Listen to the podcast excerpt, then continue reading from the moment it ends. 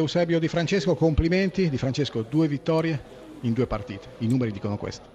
Beh, siamo contenti di stare primi in classifica, non capitava a Sassuolo dai tempi della Serie B, ma la Serie A è un'altra cosa, perché ci dà ancora maggiore soddisfazione nonostante una partita sofferta. Non è stato un derby bellissimo dal punto di vista spettacolare, comunque da evidenziare lo spirito battagliero del Sassuolo comunque. Ma anche del Bologna, devo fare anche complimenti al Bologna che ha giocato una partita determinata, vogliosa, voleva toglierci tanti gli spazi e la nostra capacità di attaccare la profondità. Noi siamo stati un po' troppo meno bravi del solito negli ultimi venti venticinque metri, dove abbiamo avuto meno qualità nelle scelte finali, però per il resto sono contento di come ha tenuto la squadra, concedendo poco e niente all'avversario, nonostante nel secondo tempo, specialmente nel finale, eravamo in difficoltà. Emanuele Di Francesco naturalmente vi ascolta. Sì, complimenti Di Francesco, mi pare che eh, l'aggettivo giusto eh, del Sassuolo sia equilibrato, è d'accordo?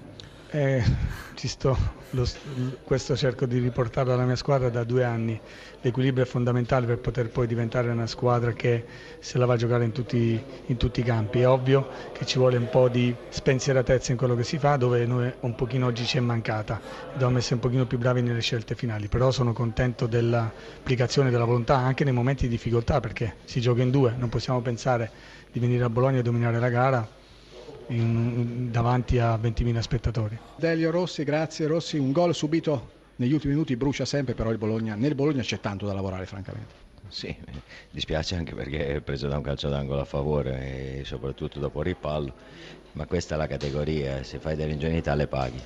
Tanti giovani, in più destro, come giudica la, la prova di destro? No, destro ha fatto quello, quello che gli ho chiesto finché ce l'ha fatta, poi era giusto sostituirlo perché rischiava anche di farsi male. Come e dove questa squadra può migliorare nelle prossime ore?